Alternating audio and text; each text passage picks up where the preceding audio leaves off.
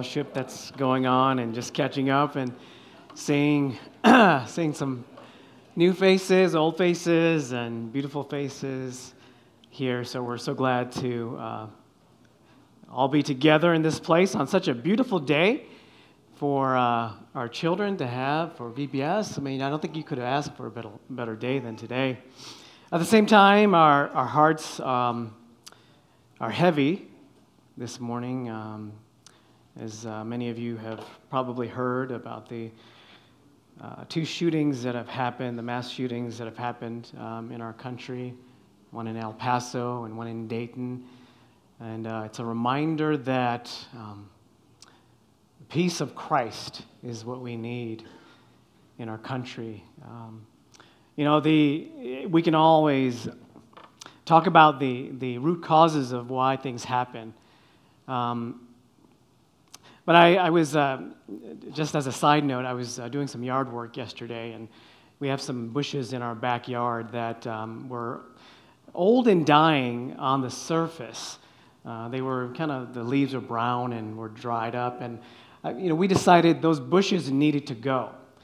And so they're not big bushes, they're small bushes, but our, my initial attempts to dig these bushes up uh, was met with a, a lot of resistance because you actually have to dig very deep down into the ground and loosen up the roots. And the more you pry up that bush, even if you have a heavy shovel, it's so hard. And my, my body's feeling a little bit sore from just pushing that shovel down and trying to dig those bushes up because those roots go deep. And so, the roots of the problems that we face in this country, we may we may look at the surface and we may think we understand what the causes are. But at the end of the day, the causes are truly the fact that we need Jesus. This country needs Jesus. And so I'm reminded of that. And, but I'm so happy that He has provided that answer for us. And I'm so happy that on, on a day like today that we can still look to Him and that we still have hope in Him. And perhaps you might be here today and you're in that similar situation where you're looking for hope. You can certainly find that this morning. Uh, we are in the midst of a series in the book of Acts where we are talking through what the church is doing in terms of the mission of God. And uh, this mission of God is not something that we should look at and simply read off of the pages of a book as in terms of history but uh, you and i in many ways we are truly participants in this mission. And so when we when we talk through and we look at scripture and we we discuss what god's word is telling us we should always look at it from that lens is that you and i are participants in this mission so we are in acts chapter 10 to kind of give us a little bit of something to think about before we jump right in. Um, the title of the message is The Gospel Reaches Beyond Expectations. And we'll find that um, that is very true in, in this case, that the gospel reaches beyond our expectations. But to get us thinking about this, I want to take your minds back to, oh, about 12 years ago. Um, something momentous happened in the technological world, in the world of phones. Uh, 2007, I think, around the middle of the year, there's a momentous thing that happened in the world of cell phones. It was Apple introducing the iPhone. And if you can think back at that time, do you remember uh, the big campaign marketing slogan was, This changes everything, right? Uh, when uh, Steve Jobs gave his speech to introduce the iPhone, that wasn't his, his exact quote, but he basically says that that uh, every once in a while things come along that really changes everything. So the world took notice. Everyone except the people at BlackBerry. If you remember BlackBerry, how many of you have ever had a BlackBerry phone? Okay. So the executives at BlackBerry, they heard this message as well, but their take was a little bit different. They said, "We'll be fine." They heard all the great things that Steve Jobs and Apple were doing, and in fact, the CEO was the one who was gathering all the information and telling his executives, This is what they're doing. Do you see? but someone in the company, the executives were saying, oh, yeah, yeah we, we see it, but we'll be fine. So that theme is going to be very important. So there's going to be a group of people that say, this changes everything. But then there will always be some people that say, yeah, but we'll be fine. And so in Acts chapter 10, we, we will see the circumstance behind this. And so, what I want to speak about, the main idea is that the gospel mission involves all of us in amazing ways. The gospel mission involves all of us in amazing ways because it's through different life experiences that God designs us to connect with others by connecting us through the gospel. It's at this point of connection where we realize the truth that God has invited all the nations to receive forgiveness and new life. That is the theme of this chapter. However, even if all the nations are invited, some have only heard about it, and some have only lived and experienced it. At the end of the day, it's God's desire that all would experience the power of the gospel. So, we'll talk a little bit. Uh, the chapter is long. Um, I'm going to hit a few highlights of the beginning part of the chapter. Um, but in terms of God showing us and working with us through different life experiences, um, the first part of the chapter 10, verses 1 to 23, God is placing the pieces on the board. If you look at God, think of Him as, as this grand master chess player. When He brings about His plan for the nations, He's placing these pieces on the board. Two important pieces that He begins with are Cornelius and Peter. In chapter 10, verses 1 to 8, we see that Cornelius is dramatically encountering an angel. Now, Cornelius is a centurion. A centurion was someone who commanded up to 100 soldiers, which is really about 10% of the Roman auxiliary army. Not, not, not a huge group, but he was, in fact, someone who commanded them. Cornelius was also a Gentile, and a Gentile uh, was a non Jewish person, but he wasn't just any ordinary Gentile. He was a very devout Gentile who practiced the Jewish faith. He did everything he could. Somehow along the way, his exposure to Judaism greatly influenced him. So he was a praying man. He was a man who gave to the poor. He was a man who honored God and believed in the, in the monotheistic worldview. And so a messenger of God, an angel, visits him at the ninth hour, which is basically three o'clock in the afternoon, and calls out to him, Cornelius. Now, I don't know about you, but if you're sitting at your home at three o'clock in the afternoon and all of a sudden you, you see a vision of an angel clearly, you're not just got something in your eye or anything, but you see an angel and the angel calls your name, you're going to be terrified. You're going to wonder what's happening. That's exactly what happened to Cornelius. Terrified. But notice what he does. He, he doesn't run away in fear. He simply, like a good trained soldier would be, stands to attention and, and says, What is it, Lord? What is it? And it's at that point that I think that we can pause and, and, and just take a minute to think about what that means when the voice of God speaks into your life in subtle ways and maybe not so subtle ways, how do we respond? Do we, do we often say, sometimes, God, okay, you know, because I don't know, Cornelius was a man who was probably busy. He's a commander of 100 people, right?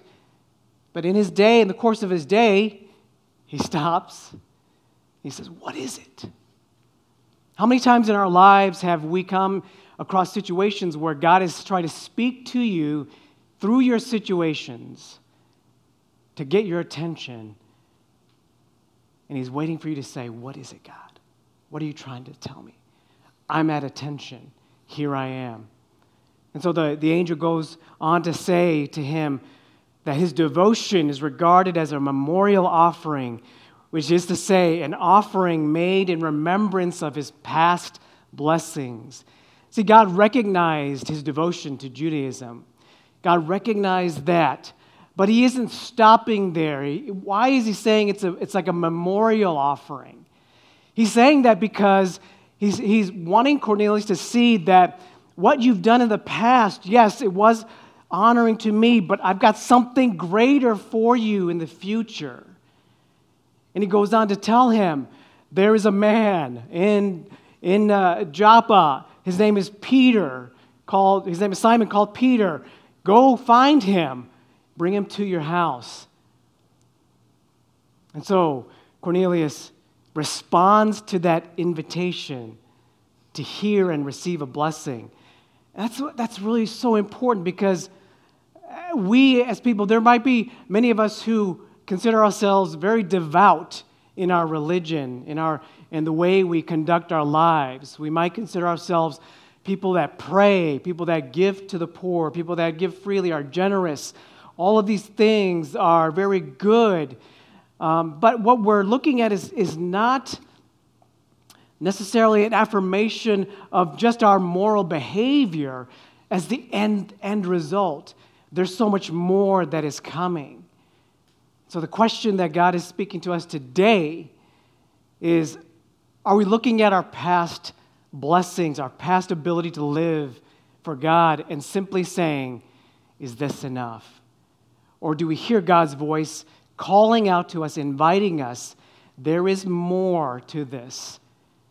This message of salvation, this blessing that's coming. Do you recognize God's voice in your life at key moments? Calling you to Him. I can't look into your soul, I can't look into your life. I don't have special contact lenses to do that. But the Spirit of God is, is searching and looking and He's seeing. So that's Cornelius, that piece on the chessboard. There's another piece, and it's with Peter. Peter struggles to understand the Lord in verses 9 to 23.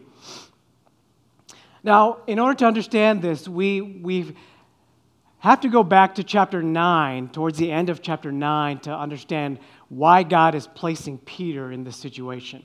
Peter, if you can remember, and as we've been learning, the, the church, after a time of persecution, has been kind of scattered in different places, and Peter is one of those people that are scattered.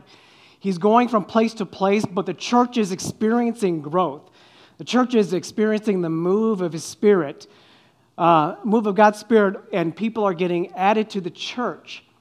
And so Peter is going to different places. He's in Joppa. Uh, he's in Joppa at a, at a person called Simon's house. Now, Simon is a tanner. Joppa is a city on the port, uh, it's by the sea. And as a tanner, he's someone who is responsible for taking dead animal skins and dyeing them and preparing them to be made into leather. Now, think about this picture. Peter grew up as a Jew, very devout himself, came to know Jesus, so he's a Messianic Jew in that sense, but he's still in a house where there's dead animals, carcasses, dead skins around. What's wrong with that picture? There's a lot wrong with that picture. Because you, wouldn't, you would not find a Jewish person in a place like that because it is considered ceremonially unclean to be around dead, dead animals. And, and Simon the tanner, he is a member of this church. He's a member of the household, the kingdom of God. That's, that's why Peter knows him and Peter's staying at his house. But at the same time, Simon the tanner is kind of regarded in a little different light. He's a little bit lower than, than the other, the, the, the pure Jews. Even the ones who are Christians review, view Simon, Simon the Tanner as this, oh, he's unclean. He's not quite up to par. But Peter's at his house. Does Peter recognize why he's there? Could you be in a place in your life where God is trying to help you see beyond your circumstance and prepare you for some greater mission impact. Peter spends, the word says, Peter spends a lot of time many days at Simon the tanner's house. Can you imagine the stench? Dead animals. Are you in a position in your life today where you smell things around you? Doesn't smell so rosy? The perspective, the view of your life is not so rosy? That's what Peter was in. He was in that, that type of situation. So, if he's like us and he's in this situation, he's going to take opportunities to go to the roof, the housetop, and pray. Why? Because the bottom level of this house is where all the dead animals are, where all the skin and leather making is happening. So Peter goes up to the roof. And, and uh, as with any, many of us, Peter gets hungry. And so when he gets hungry, he calls down to whoever's in the kitchen at the house and says, I'm hungry, make me something to eat. And of course, they don't have microwaves and they don't have instant, instant food, so he's going to have to wait. So here's Peter waiting for his food. Okay, I'm hungry, I'm thinking about food. What happens next? I fall into a trance, a dream. And what does God use to speak to him about in this dream? Food. Food. Now, I don't know, some usually what happens is you eat something that you probably shouldn't have eaten, and then that starts talking to you in your dreams, right? This is actually before he's eaten anything, and God's talking to him. He sees this, this in his dream, this sheet being lowered by its four corners. And as it's being lowered, he can see that there are animals in this sheet. There are clean animals and unclean animals, reptiles, birds, things that, you know, you would kill and eat. And so, what does God tell him in this dream? Peter, get up, kill, eat of whatever's in this sheet. And then Peter's like, What? Are you kidding me? You want me to kill a snake and eat it? You want me to kill what's in this? No, no God, no way. There's no way I can do that. I, I, I am, I'm not that type of person. It goes completely, it's against my religion to do that. But God tells them no. Very important thing he tells them what I have called clean, don't call unclean or common. Notice he's not telling Peter it's okay to eat unclean. He's telling Peter, don't call unclean what I have deemed and I have called clean. This happens three times. Three times he sees these animals the number three seems to be a very important number for Peter, right? What do we know about Peter in the number three? He denied Jesus three times. He was reinstated by Christ three times. And now we see Peter in this situation again. Three times, but finally, you know, he's, he, he wakes up from that trance and he's perplexed. And he's perplexed and he's wondering about what happened. Um, and that's when God continues to work with him. I, I think it's important. Maybe Peter, during his perplexion, was thinking about what Jesus told him and the disciples in John chapter 15, verse 3, when he says, Already you are clean because of the word I have spoken to you. As Christians, we sometimes have difficulty understanding the difference between the flesh and the spirit, right? Especially when we're hungry right? We're in our flesh. We may not understand the spiritual significance of things that are happening because we tend to look at situations and circumstances through the eyes of the flesh, through our natural man. We're not understanding. Do we recognize when our own religiosity, our own devotion, our own flesh hinders God's mission? See, we're talking about God's mission, which is broader than what we expect. Whenever God's mission, which is broader than what we expect, is presented to us, there's a natural tendency within us to resist and say, Well, God, I'm not used to thinking in those terms because of our own idea of devotion, our own idea of being religious. But I'm glad that God continues to work with him. his timing, while Peter was perplexed and pondering about this, the men from Caesarea are coming. They've, came, they've come to this house. And that's when the Spirit confirms with Peter that they are sent by God. So it was the Spirit that needed to speak into Peter's life and say, hey, these men are come. You can believe them, you can trust and go with them. And then Peter, I think, very, very clearly says, Okay, God, I hear you talking to me. I'm going to listen. And so the men stay at the house because it's a long journey. They spend the night and they get ready to go, and it takes them a couple of days to get back. But those are the two pieces that God is preparing. On the one hand, He's preparing a Cornelius by, by meeting him, by encountering him and preparing him, and also Peter by also preparing him. And now God is moving these two pieces on this chessboard. How does he move them? Well, we can see that in verses 24 to 33. God moving the pieces toward the goal. Peter goes to Caesarea with Cornelius' men back to Cornelius' house, where Cornelius and his family and friends are waiting. Now, scripture says uh, Cornelius wants to bow and he wants to revere Peter because God told him, This is the man who's going to tell you about salvation. So Cornelius wants to do that, but Peter says, No, I'm just a man. Don't bow down to me. And so Peter points out something very, very crucial that he recognizes. Peter says, Now, you know I'm a Jew. I'm coming into your house a Gentile. Do you know how awkward that is? That never happens. For a Jew to enter a Gentile's house. Why? Because they have food is ceremonially unclean. They don't associate with Jews because they are considered unclean. And so for Peter to recognize that and still go in, still go in and meet with them, still talk with them, God's doing something in Peter. But he asks the question why was I invited? And finds out he's been given an opportunity to proclaim the gospel. He's been given an opportunity to say, This is what this Jesus movement has been about.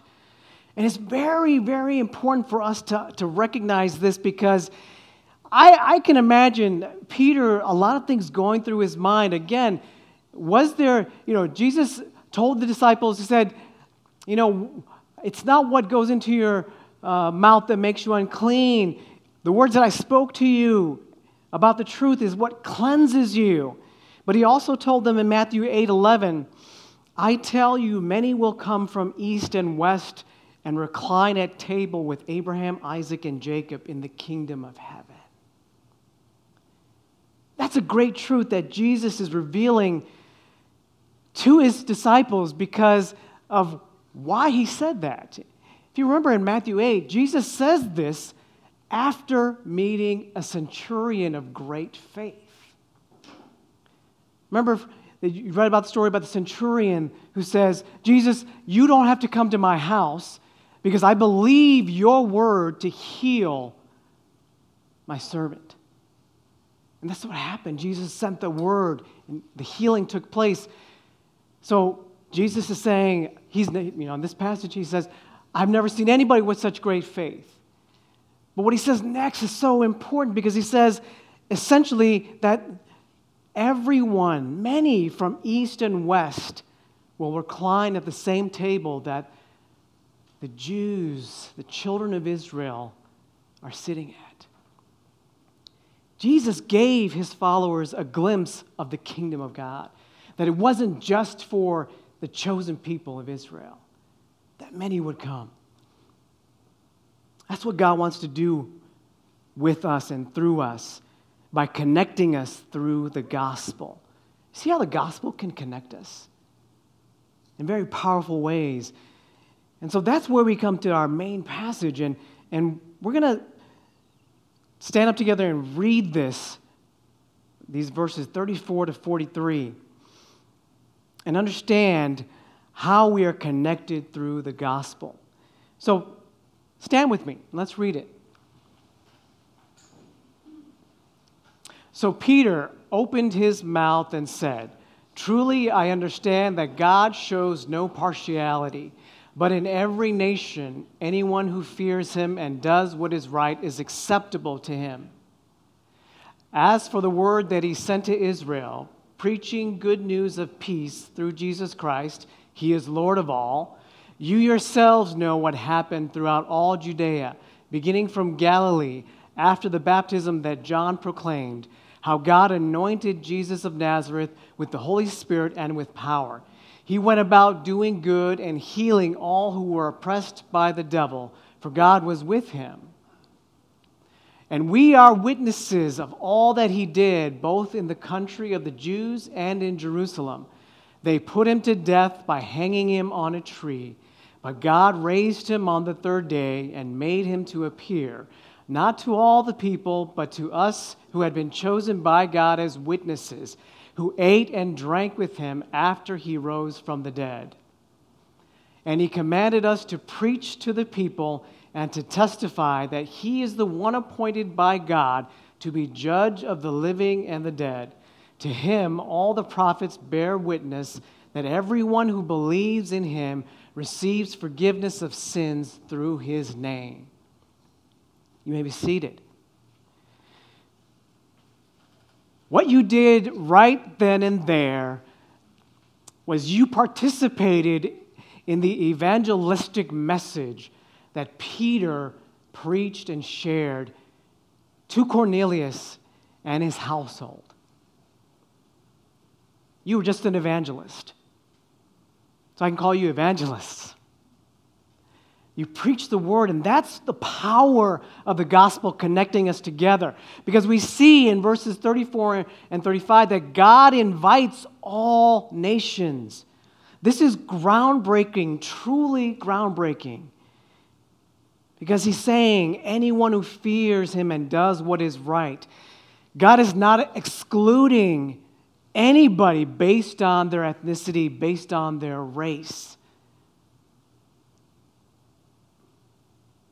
It is mind blowing to the Jewish people at that time because how could God do this?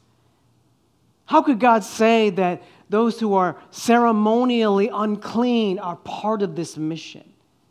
and are invited to dine with the children of Israel. How could that be? Those who seek him from any nation are welcome. And it reminds us that we, we look at a very familiar verse in John 3:16 when it says, Whoever believes in him. Do we really underline that word, whoever, and truly understand that it is all encompassing? no matter our background, no matter where we come from, our upbringing, our pedigree. It is truly anyone. Not only are you welcome, but if you seek him, you will find him. That's what Jesus taught and preached as well. So, surely enough, someone like Cornelius, who is literally taking the steps to seek out God, is included in this mission. And those of you who might be here today, who are here because you're simply, you were simply reminded by God that I've got to be here for some reason. I've got to be in this place because something's tugging at my heart and my life, and I'm here. That's the Spirit calling to you and reaching out and saying, Come on. In verses 36 and 38, while God invites all the nations, some have only heard about it. As for the word that he sent to Israel, preaching good news, when Peter describes this, he's, he's making this point to Cornelius and his household. He says, You, Gentiles, you're the ones who have heard about everything that has happened in this area, in this region. You've heard about the stories that Jesus did. Jesus walked around healing people, raising people from the dead. You yourselves know what happened. And so while Israel was the chosen people to be the recipient of the good news of peace, now, God could have used any province of the Roman Empire, right? Roman Empire was vast. God chose Israel. The Gentiles know how the gospel was proclaimed by Jesus. And so Peter is affirming this. He's, he's in their faces and saying, You know, you've heard. There's some people that might be here that have heard the good news of Jesus all your life. You've heard about what God is doing in and around you. Maybe it's your friends. Maybe, maybe you've heard of how God is moving and working in people's lives.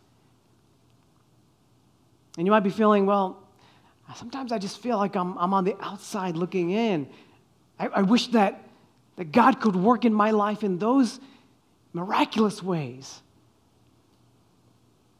Some have heard. Do you remember those times that you heard about God being at work.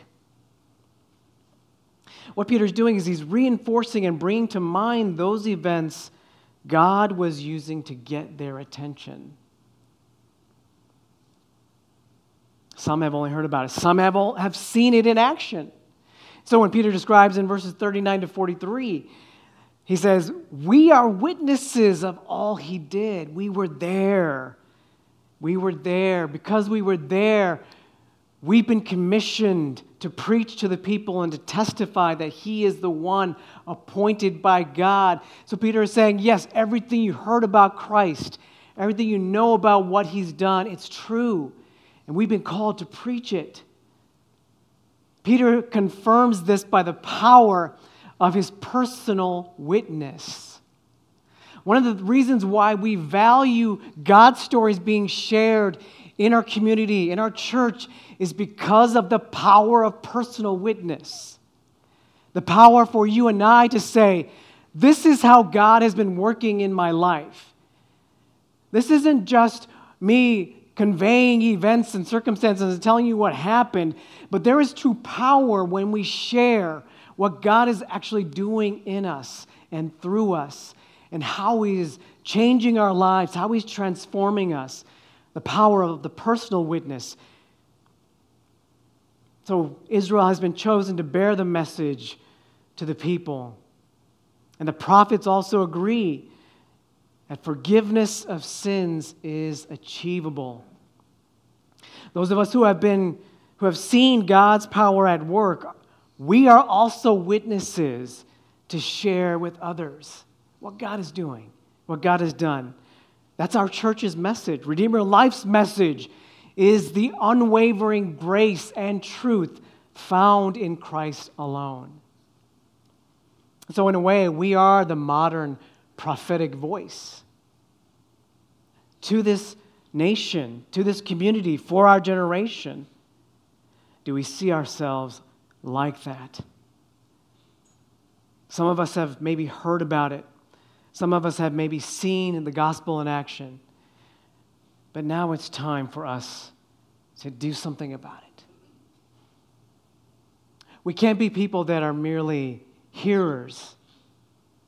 We can't be people that have merely seen what God has done in our lives and sit, sit silent and not act and not allow the gospel and its transforming power to work in our lives, no matter where we go, whether it's in the middle of Nebraska or where, where God has called us to go, where God has called us to be, for those of us remaining here. God's desire is for all of us to experience the gospel. And so, the great news that God and His gospel is open to all the nations, it's eye opening for us, yes. And our church, I think, better than most churches, represents that great truth. Look, look, at, look around you. Look around you. Look at the diversity represented in our church. We represent what God started in Peter and Cornelius and the church so many years ago. We represent that. But what are we as a church going to do? One thing is that if it hasn't happened, it hasn't started in our lives, that we must be transformed by the gospel personally. It's not enough for you to hear it, it's not enough for you to just see it in action. Does the gospel change you? Has it transformed your life? Because once it transforms us, then we are able to embody the hope of the gospel for all nations. There are Corneliuses sitting in our midst. Why? Because none of us sitting here, we were not the chosen people. God didn't choose to, to work through our ethnicities and bring about salvation. We are benefactors of the fact that God chose multi ethnicity to share his gospel in this world. All of us sitting here, do we embody the hope of the gospel in that way? That is and has been and will continue to be the heartbeat of Redeemer life. No matter else what happens in and through our church, and it's our prayer that no matter what else happens in and through our lives, that heartbeat needs to happen continually. We are planted in Vernon Hills, not, not for any other reason except God knows exactly what He's doing by planting us here. God knows exactly what He's doing by choosing you to be here, to be a part of this church and this community.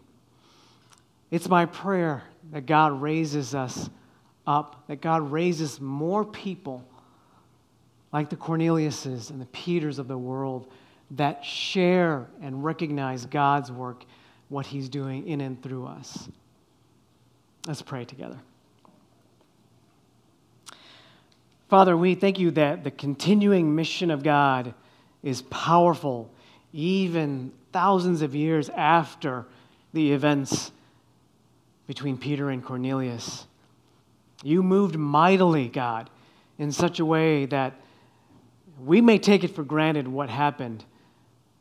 But we know that Cornelius, being one of the first converts to Christianity, you worked through him.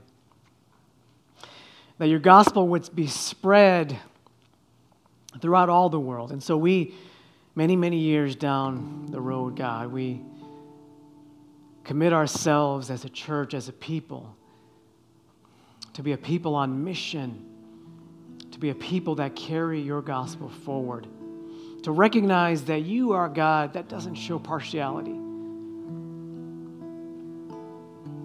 Especially at a time like this, God, where circumstances around us cause us to question race and ethnicity. God, you are God who restores us. You are God that reminds us that we all need your healing touch, that we all need your forgiveness, that we all need to be transformed by the gospel. So I just pray, God, that there are any one of us that are here that continue to ride the fence of what you're trying to tell us, God. You've been reaching into our lives and speaking to us for so long, perhaps. And though we try to run away, though we try to ignore your voice, you keep calling us. Help us to recognize that, that invitation, that call and come back to you to be changed altogether. And so I pray that as we spend these few moments in prayer, that your Spirit would continue to speak into our lives and remind us of your great mission in this world. In Jesus' name, amen. It's always